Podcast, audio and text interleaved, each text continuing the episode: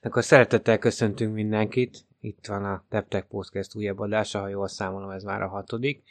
Sajnos Barabás Boti most nem tud velünk lenni, lett egy hirtelen vészhelyzet családilag nála, úgyhogy ez az első adás, amiben nincs. Nagyon remélem, hogy az utolsó is, de itt van Tasi Viktor és Töviske Simi, illetve jó magam Kis Ákos. A, elértük azt az évet, ami szerintem nekünk generációsan fontos, hiszen mi még tudjuk, hogy a William Gibson Cyberpunk 2020 regényei, illetve világa ö, gyakorlatilag ugye ekkor játszódott ebben az évben, ugye az is lehetne a, a téma felvetés, hogy mi valósul, meg mi, mi fog megvalósulni a, a regényekhez képest, de ugye inkább próbálunk majd a való életben ö, lavírozni, és próbáljuk majd azt felfedezni, hogy a 2020-as évben milyen technológiai, illetve startup áttöréseket várunk. Ehhez képest én kezdenék is egy nagyon rossz poénnal és egy versenytárs elemzéssel.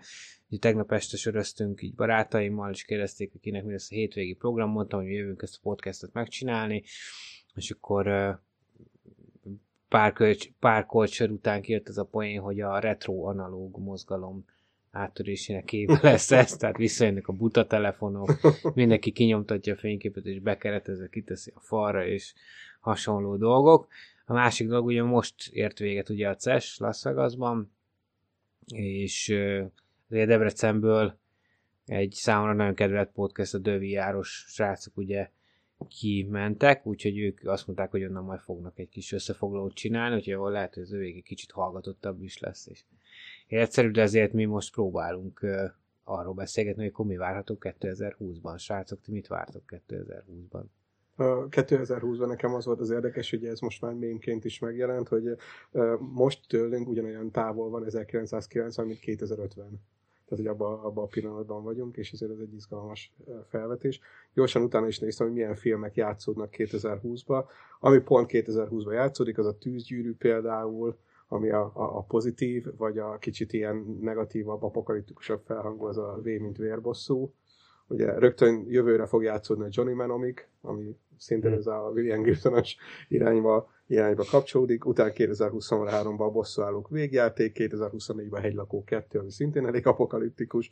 Tehát Pókember idegenben az egyik kedvencem a, a végrehajtók, a Repo Man, ahol megjelenik a biotechnek az a része, amikor már bérelheted a szerveidet, és hogyha nem fizeted, akkor kiveszik belőled szint. És a, az örök klasszikus jön 2026-ban Metropolis, egy 1927-es film, aki még nem látta, az, az mindenképpen, és a Ghost in the Shell-nek az eredeti verziója 29-ben, valamint a Terminator 2.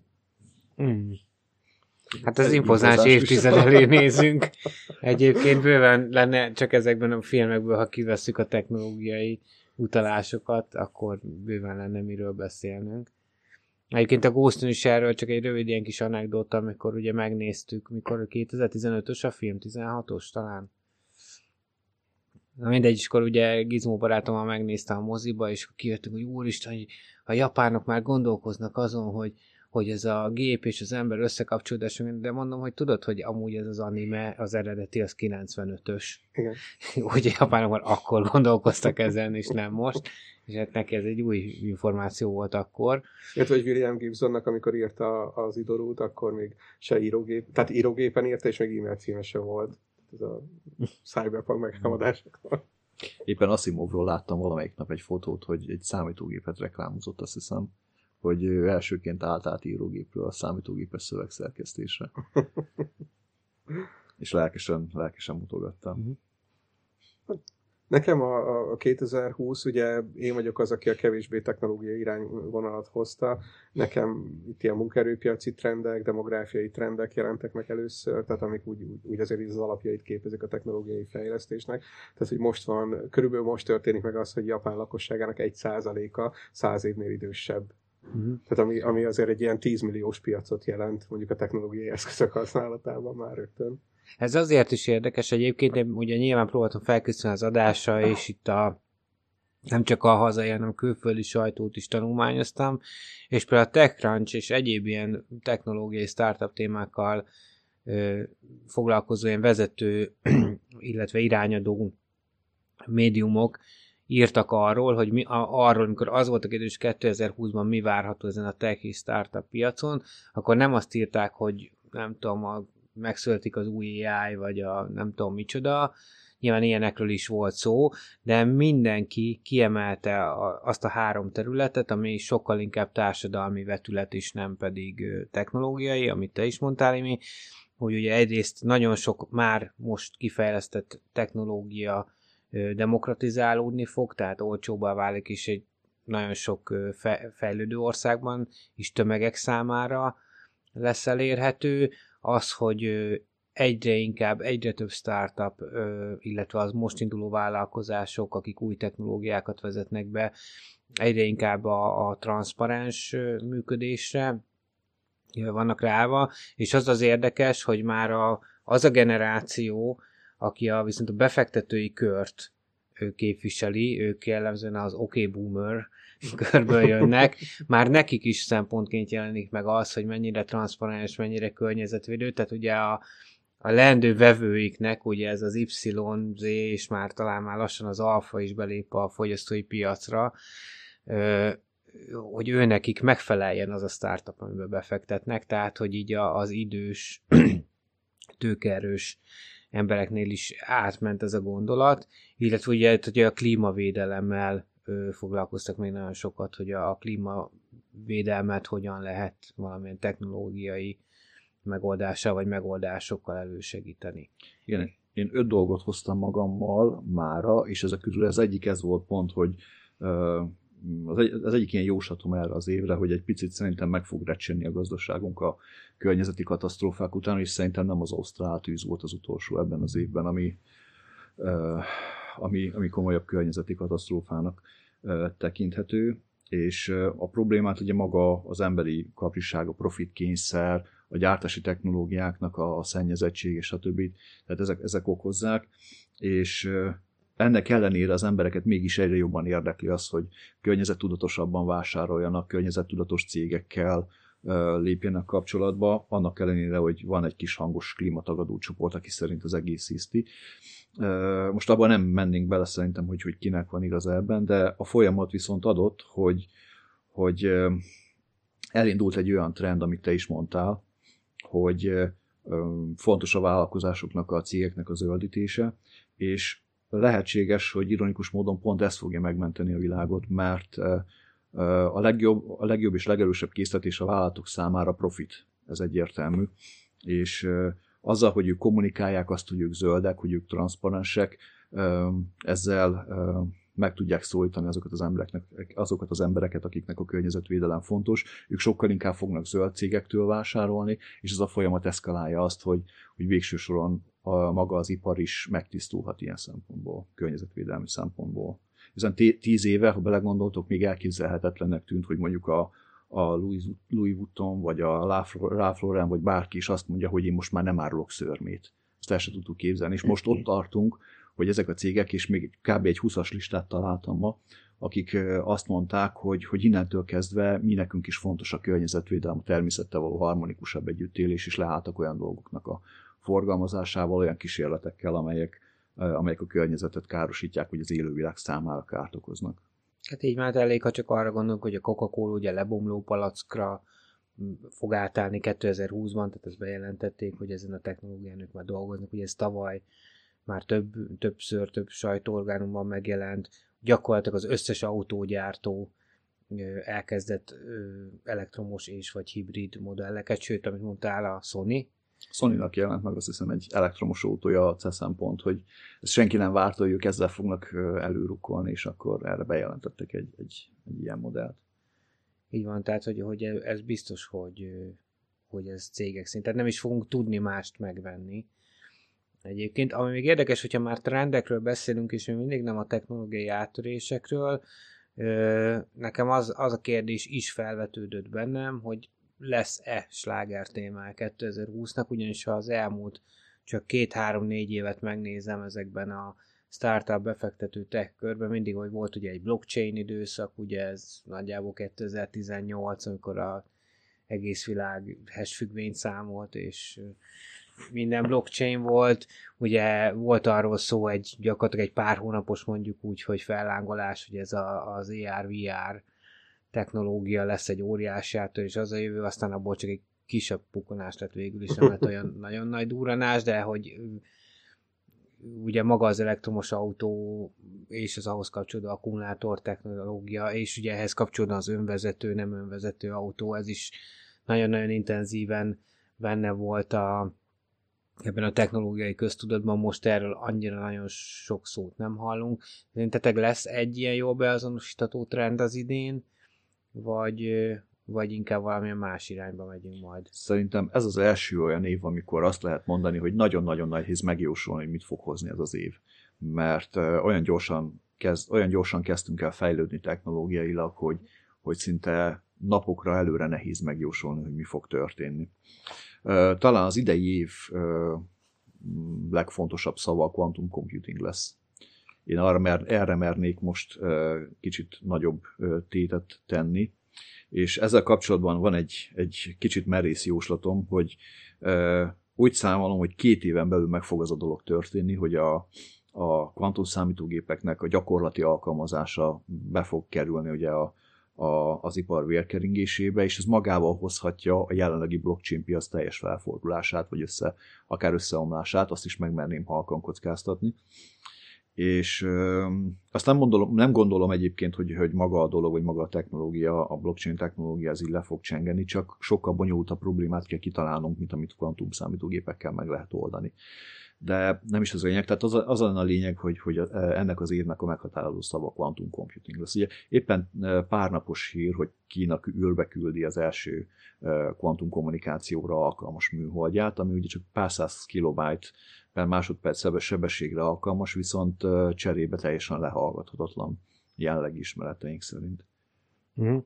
Ez egyébként azért érdekes, ez a quantum versus blockchain, vagy a quantum computing, mert hogy ugye ez, ez az egyik olyan téma, hogy mind a hárman felírtunk magunk egymástól függetlenül, egyeztetés nélkül, és ha már egyébként szóba került a, a, a műhold és az űr, ugye hát volt már űr, űrrel kapcsolatos podcastünk, de én, azt, ne, én a másik dolog, amit felírtam, hogy az űrtechnológiában lesz egy óriási robbanás valószínűleg.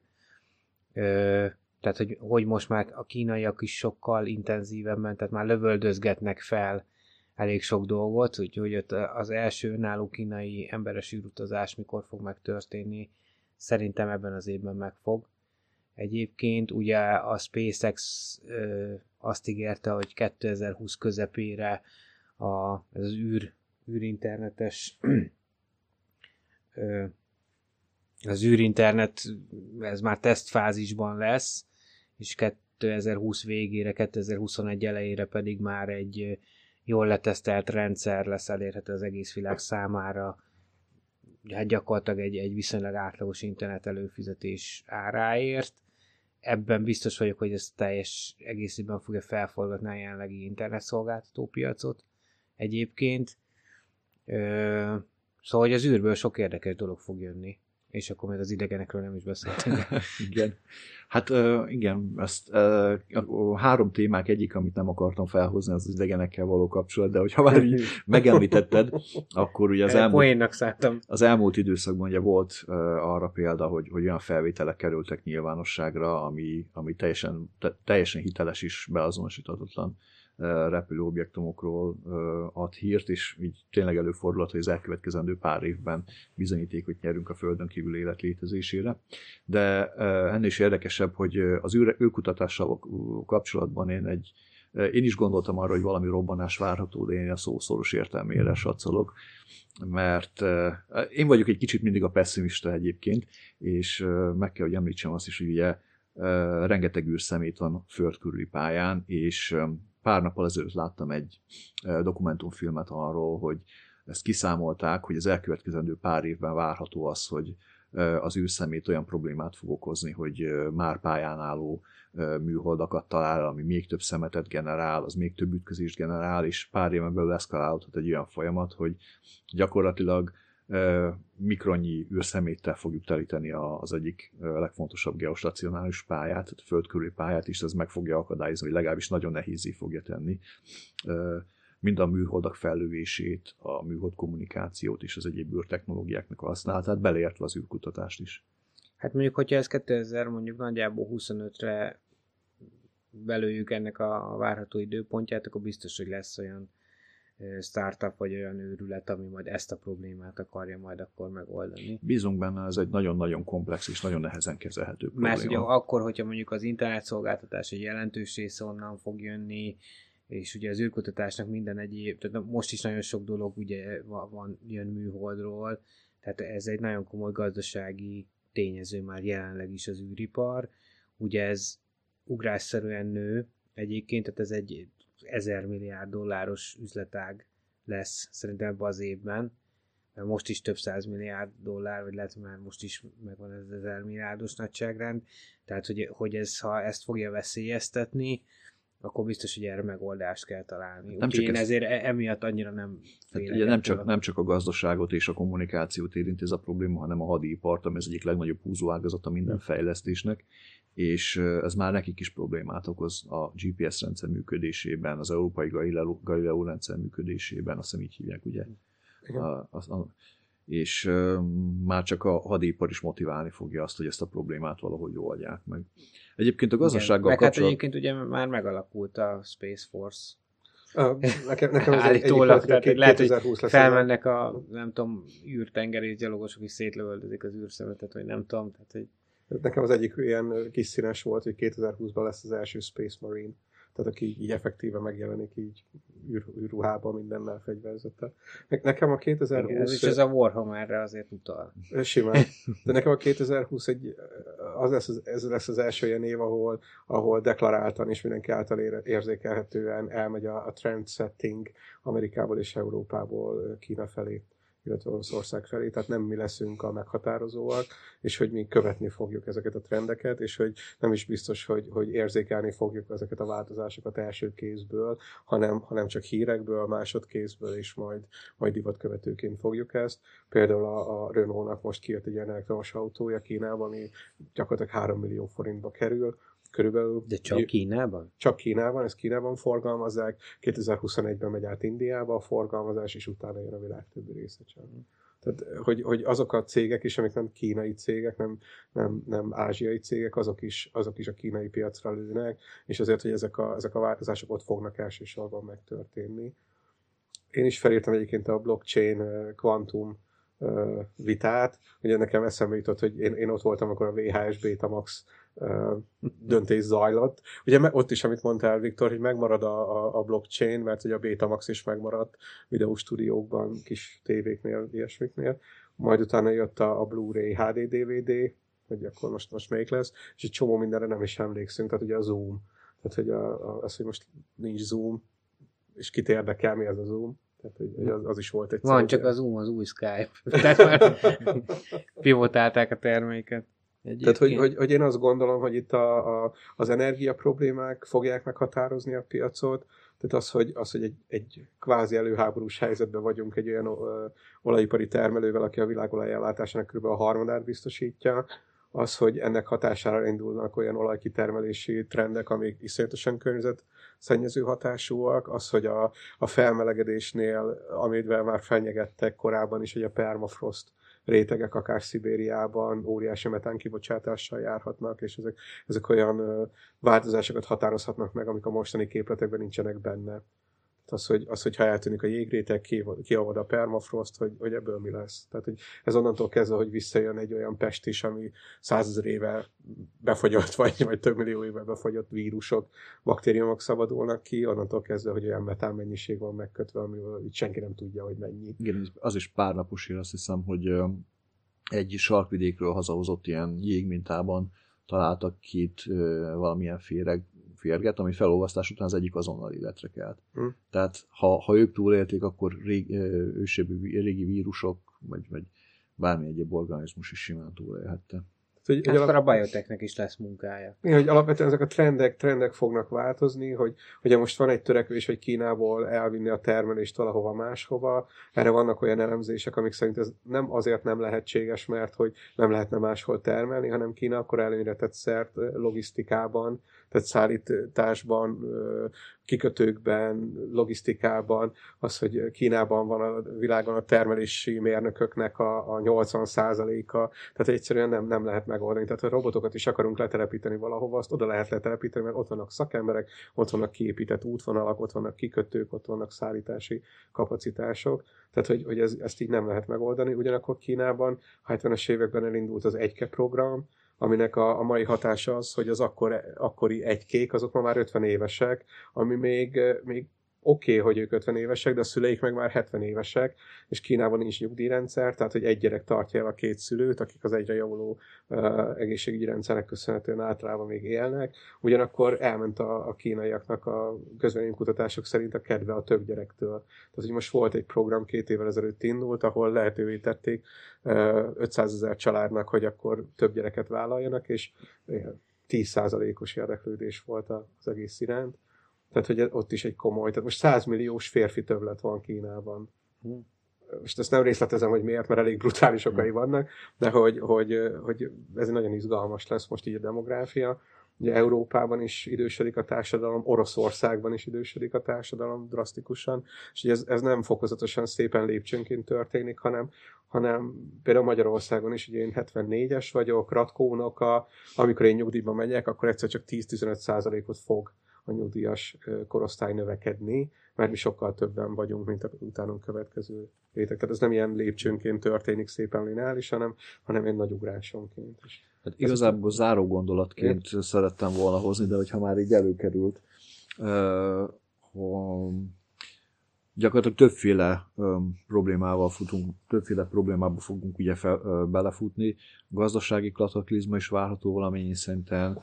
Ugye um, nyersanyagok válnak elérhetetlenni, a fiatalok hozzáállása megváltozik a gazdasághoz, stb. És ö, gyakorlatilag eljutunk oda, hogy, hogy annyiféle fajta változással kell olyan rövid időn belül szembenézni, hogy ez igazán komolyan meg fogja terhelni a, a, a világ de, demográfi, a világ társadalmi rendszerét úgy, ahogy van, és nem lehet többé pusztán majd kommunikációval, meg, meg propagandával megoldani a problémákat, hanem ö, olyan embereknek kell majd a világot vezetni, akik tényleg képesek valódi válaszokat adni ezekre a problémákra. Ami egyébként ez egy nagyon érdekes dolgokat. trend már, ha már a trendekről beszélünk, és még itt is maradtunk egy picit, hogy a, pont ez a generáció, ugye a, a hagyományos modellt, hogy legyen lakásod, legyen autód, stb.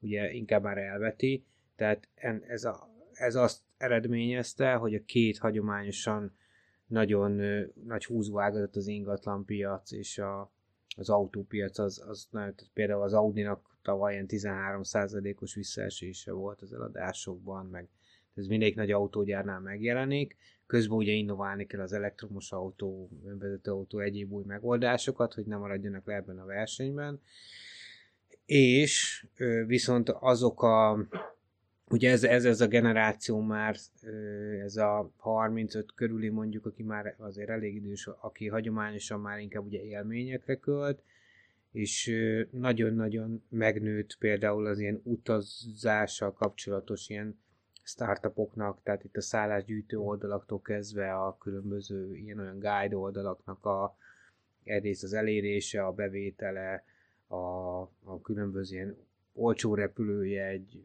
ilyen-olyan olcsó utazási megoldások, tehát ez a, ez a fajta ilyen online turizmus, vagy nem tudom, hogy hívják ezt az iparágat pontosan, de ez, ez például ugrásszerűen megnőtt a tavalyi év, nem is a tavalyi évben, az elmúlt mondjuk két-három-négy évben már kimutathatóan nagyon nagyot nőtt. Ö, az kérdés, hogy ez mondjuk nyilván 2020-ban valószínűleg tovább fog nőni, de hogy, hogy azért, ezt csak azért mondom, hogy ez is egy ilyen, ez nagyon szépen mutatja azt, hogy hogyan alakulnak át ugye a vásárlóigényekhez mérten különböző iparágak, vagy akár hogyan tűnhetnek el iparágak, és hogyan nőhetnek ki újak. Igen, a másik dolog, amit hoztam magammal, az pont ez, hogy a gyártásban is várható egy ilyen trendfordulás nem biztos, hogy ebben az évben be fog teljesen következni, de az biztos, hogy ebben az évben be fog indulni az, hogy ahogy ugye te is mondtad, a fiatalok sokkal inkább élményre vágynak, mint birtokolni dolgokat, és ugye pont az autó, autóiparban az egyik legnagyobb bajban most ugye a fogyasztás visszaesése miatt. Várható egy olyan trendforduló szerintem, hogy nem tulajdonlásra fogják már gyártani az autókat, hanem sokkal inkább bérlésre, aminek két következménye lehet. Ugye az egyik az, hogy tartósabbak lesznek ezek az autók, ugye a tervezett elévülést már nem fogja megírni belegyártani a, a, az autókba. A másik pedig a környezeti vonatkozása, hogy ez a gyártás sokkal kevesebb szemetet fog így termelni. Tehát a visszaeső gyártás kevesebb szemét igényel fog, fog járni, és a kapcsolódó szolgáltatások, illetve a szerviz fog sokkal inkább megerősödni. Ez az egyik jóslatom a következő évekre. Ez egy érdekes gondolat, ez a szerviz. De egyébként ez tényleg igaz, hogy ugye ezt egy nagy autó kölcsönző dolgozó ismerősöm mondta, hogy ugye ez a sharing economy, vagy car sharing megoldásokkal dolgozó cég, mint amilyen például ők is, az egészen egyszerűen arra építik az üzletpolitikájukat, hogyha neked van egy autód, és jársz vele, meg állsz valahol órákat állsz, tehát hogy nagyjából az idő 90%-ában az autó áll. És tehát 10-15%-ában használod, és azt el lehet mondani, hogy sok, egy teljesen jó áron.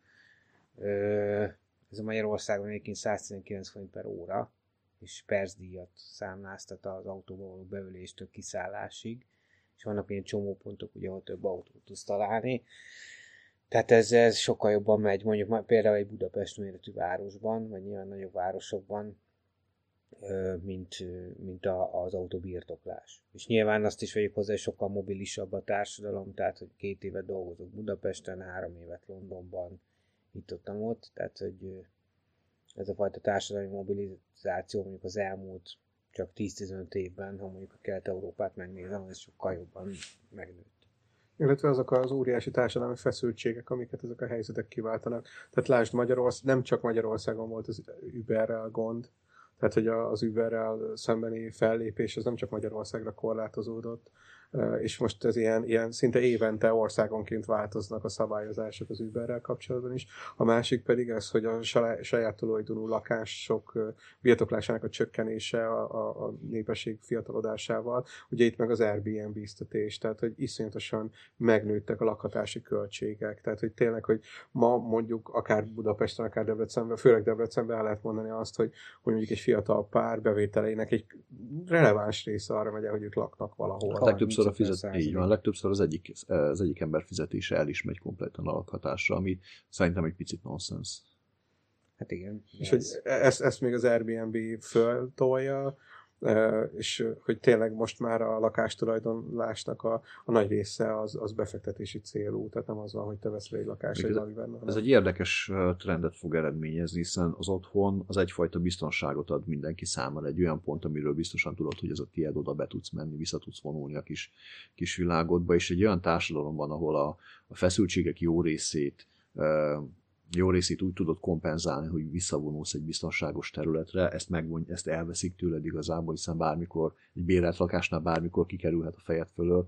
Ez vagy milyen változást fog eredményezni az emberek mentális egészségében. Hát a, kezdtük a Cyberpunk 2020-ra való ö, utalással ezt a műsort, és akkor szerintem ezt annyit mondok, hogy mindenki olvassa, és a kapszula szálloda című részt így gondosan tanulmányozza át, tehát amikor ez az élettér nagyon beszűkül és nagyon instabilá válik, akkor ugye azért egy elég erőszakos társadalom képe rajzolódik ki azért a, a Gibsoni világban.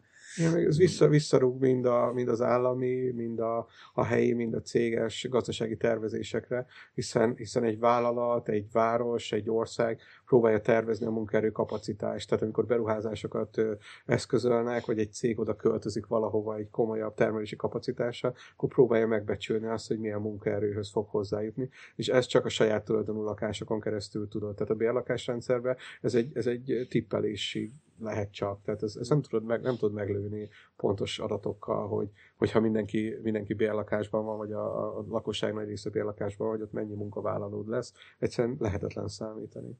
Uh-huh.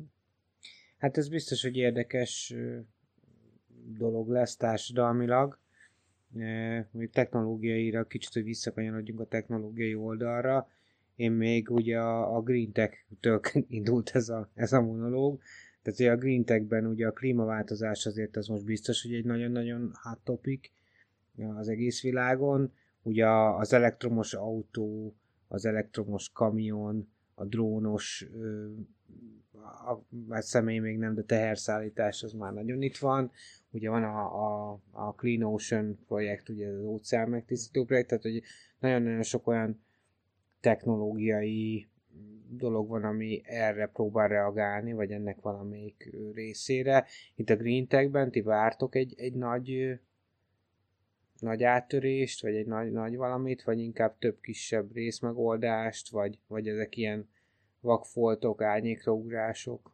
Én, én azt látom, hogy olyan, mint a, a hasadóanyag, tehát amikor elég sokat összehordasz, akkor egyszer csak történik hirtelen egy nagy változás. Ugye most Dániának a, az energia felhasználásának az 50%-a már már újra hasznosítható energiából van, illetve Írország bejelentette most, hogy 2030-ra megtiltja a belségési motorok forgalmazását. És nagyon sok ilyen van, tehát hogy akár a skandináv példák, tehát hogy több országban van, hogy a Fidzsi-szigeteken megtiltották teljesen a, a műanyag csomagolóanyagok használatát, több kisebb országban megtiltották, főleg ilyen, ilyen tengerparti országokban megtiltották a, a napolaj használatát, tehát hogy ezek így összeérnek, és egyszer csak, tehát hogy, hogy az, hogy Velence most így ki van akadva a turistáktól, meg most már Horvátország is, ugye a trónok harca hatására. Tehát, hogy így, így, így egyszer hogy csak... Mit, ez, ez, mi? ez nekem nincs meg. Dubrovnik. Tehát, hogy a, a, a trónok harca forgatási... De akartam menni statisztának, volt ilyen. De hogy a trónok harca forgatási helyszíneit elárasztották a statiszták. Most volt állítólag, nem tudom, nem valami... a turisták? Turisták. Hát, mondta statiszták. Ja, turi, turisták, bocsánat, tehát a turisták elá, elárasztották, illetve most volt, már nem emlékszem melyik ország, egy ilyen kis hangulatos te, téli város, amit a Frozen 2 hatására, Pontosan. tehát ugye Svájc, hogy hol volt ez, hogy egy, egy helyi lakosra öt turista jut ebben a pillanatban. Igen. Mondjad, Viktor, nem tudom, én nem emlékszem, csak ilyen felvillanó hírként láttam ezt. Hogy... Szintén, de én Finnországra emlékeztem, Finnország. de az én memóriám az, az nem annyira De hogy, hogy ez, ez, ez, a jöjjetek ide turisták, meg szeretjük a pénzeteket, csak amikor ide jöttetek, akkor rájöttünk, hogy titeket annyira már nem szeretünk. Vagy túl sokan vagytok. Vagy túl sokan vagytok. Hogy én azt gondolom, Ez a 2020 hogy... új trendje, hogy a sok turistát nem szeretjük. Igen, hogy, hogy valahol, valahol ez szerintem én 2020-ban már esélyes, hogy megtörténik, hogy annyi ilyen dolog elindul függetlenül egymástól mindenfelé, hogy egyszer csak ezek összeérnek, és egy ilyen nagy globális változást fognak okozni. Hmm amit én nem tudok. Ugye ez mindig a kedvenc példám, hogy 1897-ben volt egy konferencia New Yorkban, ahol New York, London és Párizs városfejlesztési szakemberei összeültek, hogy a lótrágya kérdést megoldják, mert hogy ezeknek a városoknak darabonként, tehát városonként több mint egy millió ló volt, ez nem tudom mennyi lótetem, lóvizelet, lótrágya, és hogy azt mondták, hogy 15 éven belül nem fogunk kilátni a lótrágyából, és hogy másfél méter magasan fogja ezeket a városokat borítani a lószar, és hogy, hogy így összeültek a szakemberek, és másfél hét után úgy mentek haza, hogy nincs megoldás, hogy jön az apokalipszis, ami lovak által lesz okozva, és hogy nem, hogy az így eltűnt, így elmúlt. És aztán jött Henry Ford. Jött Henry jött, Ford. Jött Henry Ford, és hogy, hogy egyszer, csak, egyszer csak ez így elmúlt, és már nem emlékszünk arra, hogy ez egyszer ilyen katasztrófa helyzet volt. Igen, ez megmutat még egy fontos dolgot, hogy addig, addig nem vakarjuk meg, amíg nem viszket. És tehát amíg, amíg ténylegesen nem okoz valami szemmel látható, kézzelfogható és szavazatnyerő problémát, addig, addig nem, nem annyira divat foglalkozni vele ezekkel a Igen, ez azért érdekes, mert például a startup és innovációipar az mindig arról szól, hogy adj választ valamilyen kérdésre a termékeddel. És hogy most mi az a probléma, amire mondjuk egy technológiai innovációval egy, egy valaki vagy bárkik, több valaki tud jó választ adni. Mert igen, hogy... az, hogy nem kapsz levegőt konkrétan. Tehát ugye, ha megnézed, ott hát van... van vannak erre remek jó kínai vállalkozások, akik pénzért adják a levegőt. In, eh, Indiában működik például egy ilyen uh, friss levegő étterem, vagy kávézó, vagy nem tudom, hogy hogy hívják, ahol bemegy és ott tisztított levegőt szívhatsz, akkor most egy új startup jött ki, egy ilyen fejre akasztató, teljesen átlátszó eszközzel. Igen, olyan, mint a régi, ez a, Sisakok. A, a, az a, nem tudom, az a a régi fodrásznál volt. Hajszárító. Hajszárító. Igen, és akkor, akkor úgy lélegzett be. Csak hát ugye ez is olyan, hogy ez mind-mind nagyon jó dolog, csak egy tüneti kezelése valaminek, egy olyan problémának, amelyet, amelyet globális szinten kell ugye megoldanunk. És, és, a, és a problémát kell megoldanunk, nem a tünetet kezelni. Valamilyen szinten a zöld technológiához tartozik az 5G-nek a bevezetése, ugyanis most, most, most jött ki az a probléma, hogy az 5G olyan frekvencián üzemel, ami vagy nagyon nehézé, vagy szinte lehetetlenné teszi az időjárás előrejelzést.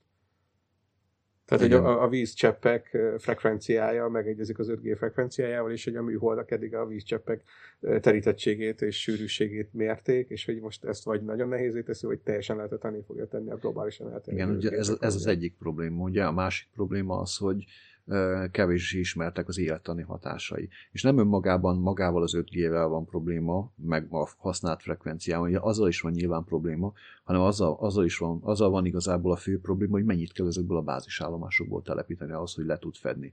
Ugye a frekvencia növelésével sokkal érzékenyebb lesz a technológia tereptárgyakra, páratartalomra, és a többi, és az, hogy stabilan működjön, elég sok állomást kell használni. Tehát egy állomás üzemeltetés önmagában még nem feltétlenül jelent problémát, a problémát a sok állomás használata fogja igazából jelenteni, és ennek nem tudjuk még, hogy milyen hatásai várhatók. Ugye szokták ellegyezgetni, hogy de hát ez volt a Wi-Fi-vel is, meg ez volt a 4G-vel is, hogy attól is mind meghalunk, és ugye hát, mégse történt meg. Volt. És, és még mindig nem tudjuk, hogy mi a hatása hosszú távon a, a, a teljesen behálózott Wi-Fi-nek. Főleg az, hogy az IoT eszközök várhatóan 125 milliárd IoT eszköz prognózizálnak 2030-ra. Így van, és ezek ugye... Ez és mi, most ez mennyi van? Ez az 50-szeresen mostaninak. 50, tehát, hogy 10 éven belül 50-szeresére fog az IoT eszközök. De ezt úgy képzeld el, hogy vannak ilyen prognózisok, hogy van az autód, és akkor van egy IoT eszköz, ami a váltóban van, van egy, ami a, a futóműben van, meg nem tudom, az autódban lesz hat, mondjuk. Hát ez így, így indul. Ha. Egyébként nem... ez azért érdekes, bocs, szabad ne felett, hogy a, hogy ugye én azon gondolkoztam, hogy ugye most ha pont a 8K-s tévé, 8K-s képernyők, ez a tévé, mini LED, stb. ezek kapcsán gondolkoztam el azon, hogy mondjuk a, az elmúlt akár 30 évet, hogyha, hogyha megnézzük, akkor mennyivel több elektronikai eszköz és mennyivel nagy, nagyobb energiaigény van egy átlagos háztartásban. Tehát, hogy nyilván a mi gyerekkorunkban nem volt Xbox, nem volt nagy LCD TV, nem volt mikrohullámú sütő, nem volt egy nagy teljesítményű mosogató és mosógép. Tehát, hogy biztos, hogy mi is sokkal, ne, nem volt két mobiltelefon a zsebünkben, mint hmm. mondjuk nekem például most, amit napi szinten két, tehát kétszer kell töltenem ugye a telefonjaimat, tablet, stb. Képzeld el azt, hogy úgy, úgy nő közben az energiafelhasználás, hogy az eszközöknek az energiaigénye csökken folyamatosan. Tehát hát, egyre kevesebb energiával működnek az eszközeink, és mégis egyre több energiát fogyasztunk. De ez, szerintem ezért egyre több eszközünk. Így van. Fél, amit Imi mondott, ezt a, a, pont arra mondtam, hogy, hogy szerintem a, a, az egy érdekes dolog így Green Tech-ben, hogy hogy tudunk akár ilyen tap and charge, vagy, vagy nem tudom, kinetikus energiatöltést, vagy bármi olyan töltést, ami nem a hálózatból jön. És ez megint olyan, hogy 1900-ban, mondjuk New Yorkban minden sarkon volt egy áramtermelő cég. Tehát volt 200 áramtermelő cég New Yorkban, mert egyen árammal tudták ellátni a hálózatot, aminek nagyon limitált a, a szállíthatósága. Igen, ugye Edison elvetette a váltóáram használatát teljes egészében. Igen, és akkor egyszer, mikor, mikor jött a váltóáram, szegény Tesla, emlékezzünk meg itt is róla, akkor, akkor ez, ez drasztikusan átalakult. Tehát, hogy sok száz kilométerre lehet hatékonyan szállítani az áramot. Igen. Egyébként visszatérve az 5G, vagy visszatérve a rádió hullámok hatásaira, azt nem mondanám teljesen, hogy nem ismerjük, mert már most arra vannak utaló jelek, hogy, hogy a rovaroknak a tájékozódását megzavarjuk a rengeteg elektromos eszközzel, és ugye itt, amit mondtam, hogy nem feltétlenül az adott frekvencia a probléma, hanem a termelt elektroszmog mennyisége. Szóval ezzel kapcsolatban még fognak valószínűleg érni minket meglepetések a közeljövőben.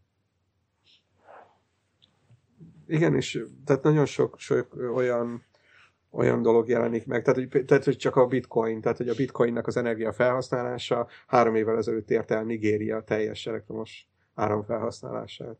Tehát, hogy, hogy Mongóliában van olyan bitcoin bánya, ami egy komplet szénerőműnek a teljes energia felhasználását viszi.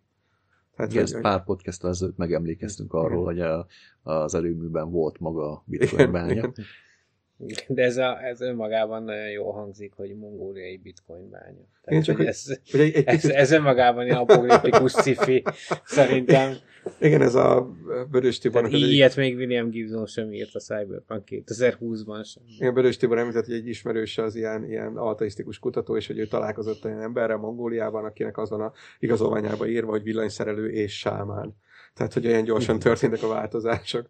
Nem, tehát itt a demográfiához visszatérve, az egy dolog, hogy életkorilag hogy alakul a demográfiai változás, a másik pedig az, hogy, hogy már most vannak olyan prognózisok bizonyos országokban, és, és nem csak, csak nagyon ilyen elmaradottnak titulált országokra gondolok, ahol azon, hogy a, a fiatal népességnek az 50%-a nem rendelkezik olyan tudással, ami alkalmassá teszi őt bármilyen hasznos társadalmi munkavégzésre.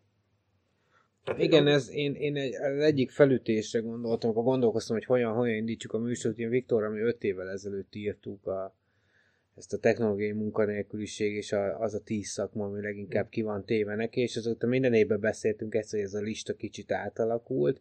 Ha megnézem az eredeti listát, ugye az a rajta volt a postás, meg a nem tudom, villanyóra leolvasó, meg, meg ilyesmik.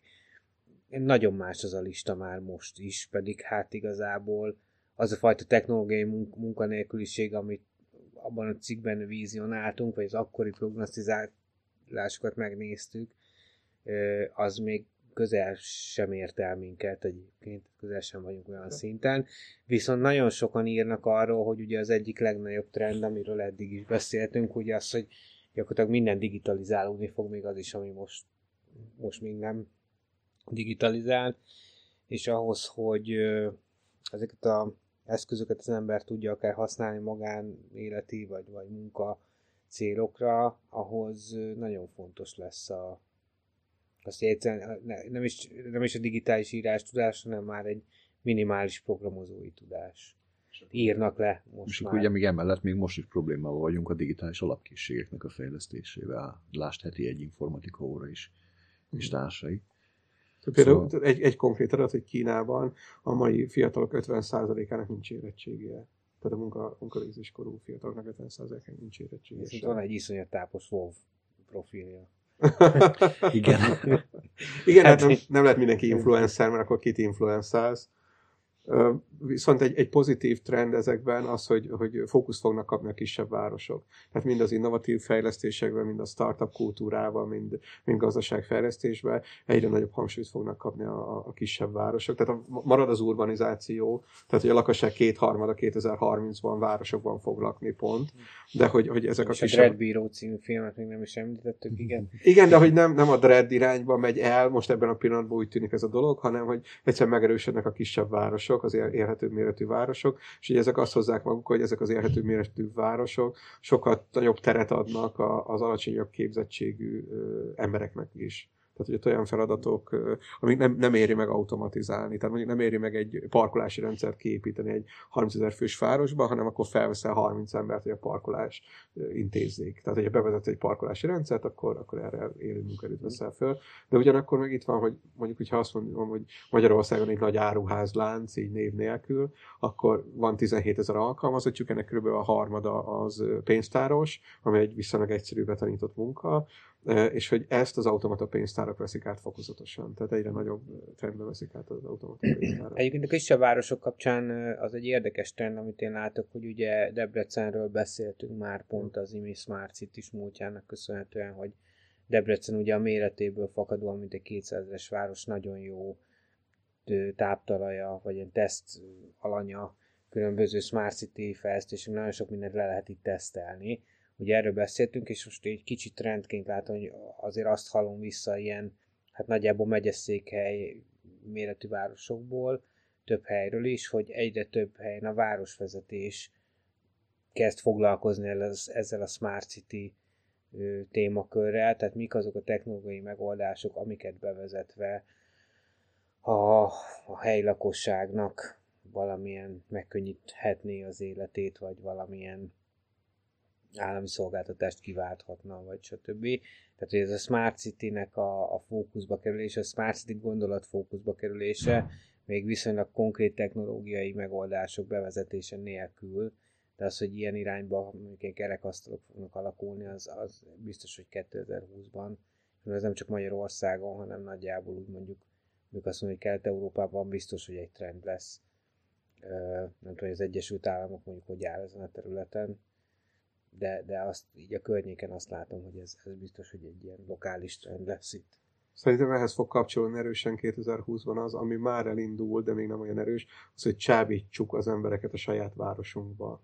Tehát ez a gyerefehérvárra.hu, eh, akkor ugye Kanadában több város hirdeti magát, mm. Olaszországban városok hirdetnek letelepedési támogatással együtt.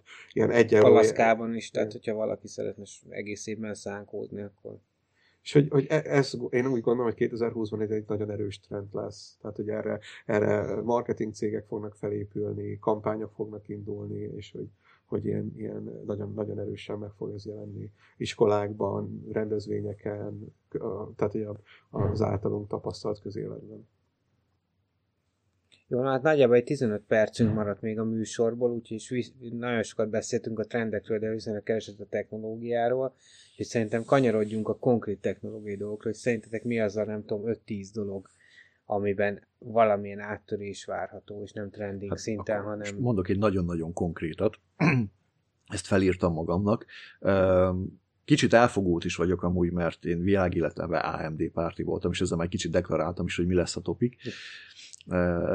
Gyakorlatilag az első számítógépem is AMD volt, és csak egy nagyon rövid kanyar tettem ugye az Intelek világába. Szóval az elmúlt hónapoknak a számomra ölömteli trendje az, hogy az AMD sokkal jobban megerősödött, és olyan, olyan processzorokkal jött ki, és olyan eszközökkel és technológiákkal jött ki, ami nagyon-nagyon is versenyképes az Intel-el. Az egyik jóslatom erre az évre, hogy a processzorpiac nagyon-nagyon fel fog bojdulni, és ennek két fő oka van. Ugye az egyik az az AMD-nek a megerősödése, a másik pedig az, hogy ugye Kína nemrégiben bejelentette, hogy először az állami szférában, aztán majd később más területeken is elkezdenek saját fejlesztésű processzorokat használni és alkalmazni, és ez ugye az Intelnek ez elég komoly érvágás lesz, mert nekik talán nagyobb szegmensük van, nagyobb bevétel szegmensük van Kínából, mint, mint más gyártóknak, és így szóval sokkal, sokkal több tényezős lesz a, a piac is, ami, ami komolyabb versenyekhez is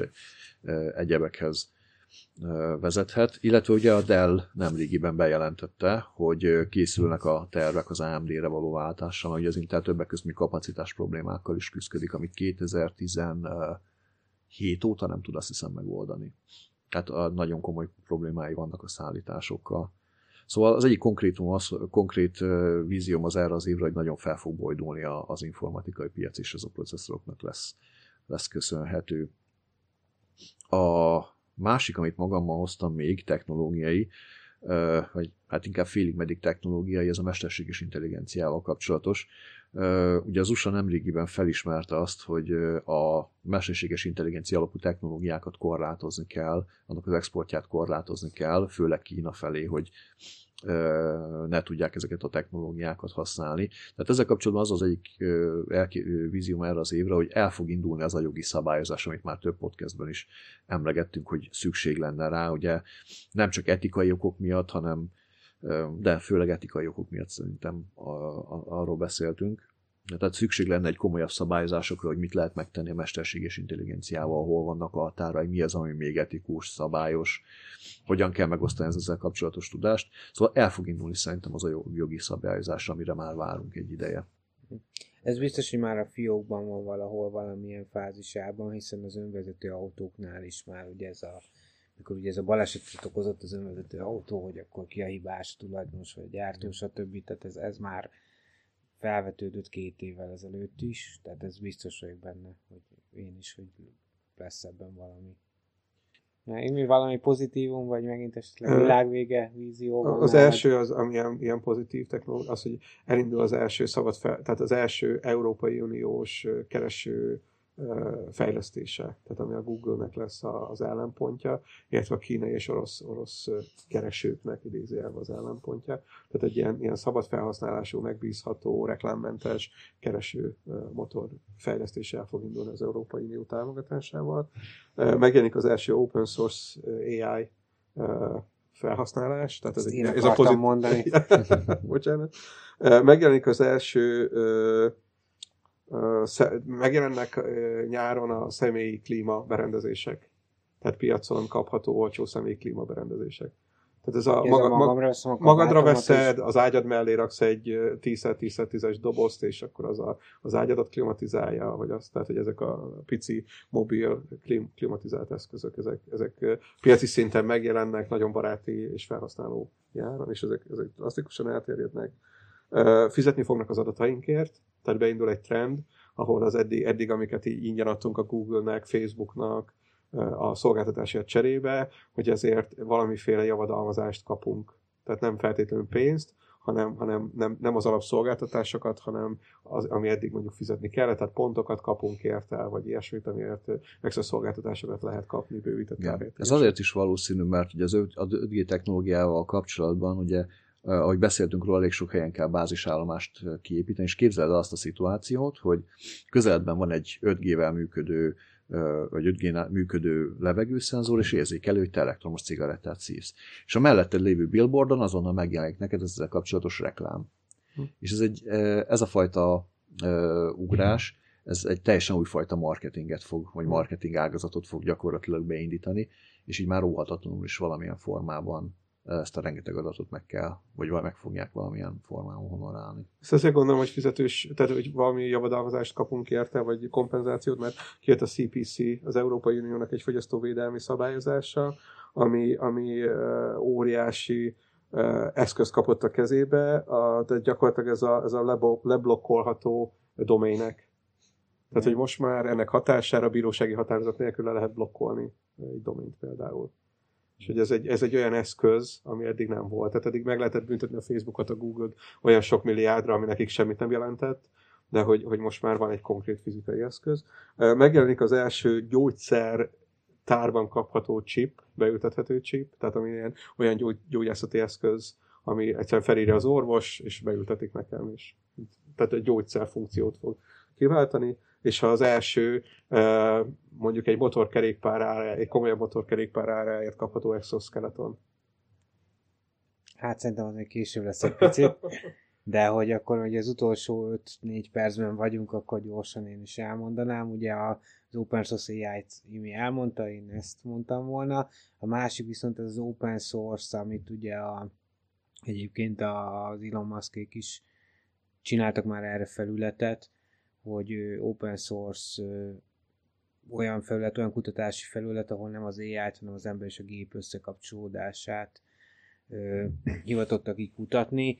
Én azt gondolom, hogy az első olyan beültetés, ami nem egyirányú kommunikáció, hanem két irányú, tehát az emberi test és a valamilyen mikrochip, vagy valamilyen IoT eszköz, ami benne van, az két irányú kommunikációt fog folytatni, ez meg fog történni, tehát ha már 2020 is cyberpunk, akkor, akkor ez, ez ez, ebben biztos vagyok, és ugye pontosan amiatt, hogy nagyon nagy a, a digitalizációs előrelépés, hogy nagyon nagy ugrásokkal haladunk, itt azt gondolom, hogy az emberi az emberi kapcsolatok fognak felértékelődni, például a, a startupok kapcsán ugye ezek a mentor és menti kapcsolatok biztos vagyok benne, hogy, hogy ez a kávézás, emberek vagyunk, beszélgetünk, inspiráljuk egymást, ezek a típusú dolgok egyébként felértékelődnek. Egyébként pont ezért szervezzük a következő Deptech Meetupot, ez pár nap múlva lesz január 15-én, ugye Debrecenben a víztoronyban, és pont a mentorálásról lesz, hogy a mentorokat lehet majd úgymond kipróbálni Rapid keretében, úgyhogy oda is szeretettel várunk mindenkit, és mindenkinek köszönjük a figyelmet. Igen, az egyik nem technológiai vonatkozású dolog lett volna még az, amit, amit el szerettem volna hozni, hogy a tudásátadás fog is meg fog változni. Ugye a hagyományos oktatási rendszer eléggé nehezen képes versenyezni már a felgyorsult világgal. Már teljesen képtelen. Nem akartam ilyen drasztikusan fogalmazni, hiszen elég, elég sok sarkos véleményt mondtam el eddig is az adásban, úgyhogy próbáltam kerülni, de igen, ez a lényeg, tehát sokkal jobban fel fog értékelődni ugye a mentoroknak, a, ugye a mentorálási, vagy valamilyen mentorálási technológiáknak, vagy tudásátadásnak a szerepe. A másik, amiről amit el szerettem volna, mindent elsütöttetek végül is, amit még, még akartam. Egy dolgot nem, hogy még ebben az évben meg fog jelenni a teljes emberi alapú virtuális asszisztens. Ezt átküldtem, Ú, átküldtem nektek ezt a cikket, ugye a Samsung, a Samsung volt, ugye? Azt hiszem, igen, igen a Samsung igen. volt az, aki bemutatott egy olyan technológiát a CESZEN pont, hogy teljesen élethű, emberi mozgásra, emberi viselkedésre képes mesterséges intelligenciát mutattak be, és virtuális embert, akit ügyfélszolgálat és egyéb ilyen pozíciókba szántak, hogy lehet valós időben valós kérdéseket feltenni, nekik elemzés megpróbál rá válaszolni, és ez magával hozza azt, hogy ennek a piaci bevezetése szerintem még ebben az évben meg fog történni, és repülőtereken, vagy egyéb nagy forgalmú helyeken, bevásárlóközpontokban ezek az asszisztensek megkezdik majd a működésüket még idén. Így van. És ha már nem támogat minket a Samsung mellett bárki, azt hiszem, de egy utóiratként megjegyezném, hogy uh, szintén a Samsungnak köszönhetően össze fogjuk hajtogatni a telefonképernyőnket ebben az évben. Ezzel még azért várjunk egy picit, bár az előző uh, pár ilyen bejelentés azért még... Uh, Inkább az exoskeleton? De amúgy az egyik laptopgyártó, most nem akartam márkát mondani, az egyik laptopgyártó is bejelentette, hogy olyan készüléket készül a jövőben piacra dobni, ami az egész egy teljes kijelző, és ugye be tudod hajlítani középen rendesen, és akkor ugye billentyűzet funkciót is LCD kijelzőn fogja neked provide vagy adni. Hát nem tudom, hogy mi lesz ebből, mert azért ez egy elég sérülékeny technológia, de, de a trend adott, a lehetőség adott, és valószínűleg ez is meg fog történni pár éven belül, hogy a fizikai eszközök el fognak tűnni, a fizikai beviteli eszközök billentyűzet, a gombok a telefonokon, ezek teljesen el fognak tűnni a készülékekről. Így van. Na és akkor most már tényleg köszönjük szépen így a prológus, epilógus, minden meg volt. Köszönjük, hogy velünk voltatok. Köszönjük, Köszönjük sziasztok. 2020-at apokalipszismentes 2020-at. Igen, meg hogy boldog új évtizedet, aki abban hisz, hogy ez már az új évtized, és nem jövőre kezdődik az új évtized. Igen, én ezt elsütöttem egy programozó csoportban, hogy ja. erről is volt szó, hogy mikor kezdődik az új évtized, hogy Igen. 2020-ban vagy 2021-ben, Igen. és mondtam, hogy nem, én programozó vagyok, nekem 2048 vagy 2049, azt kell eldöntenem.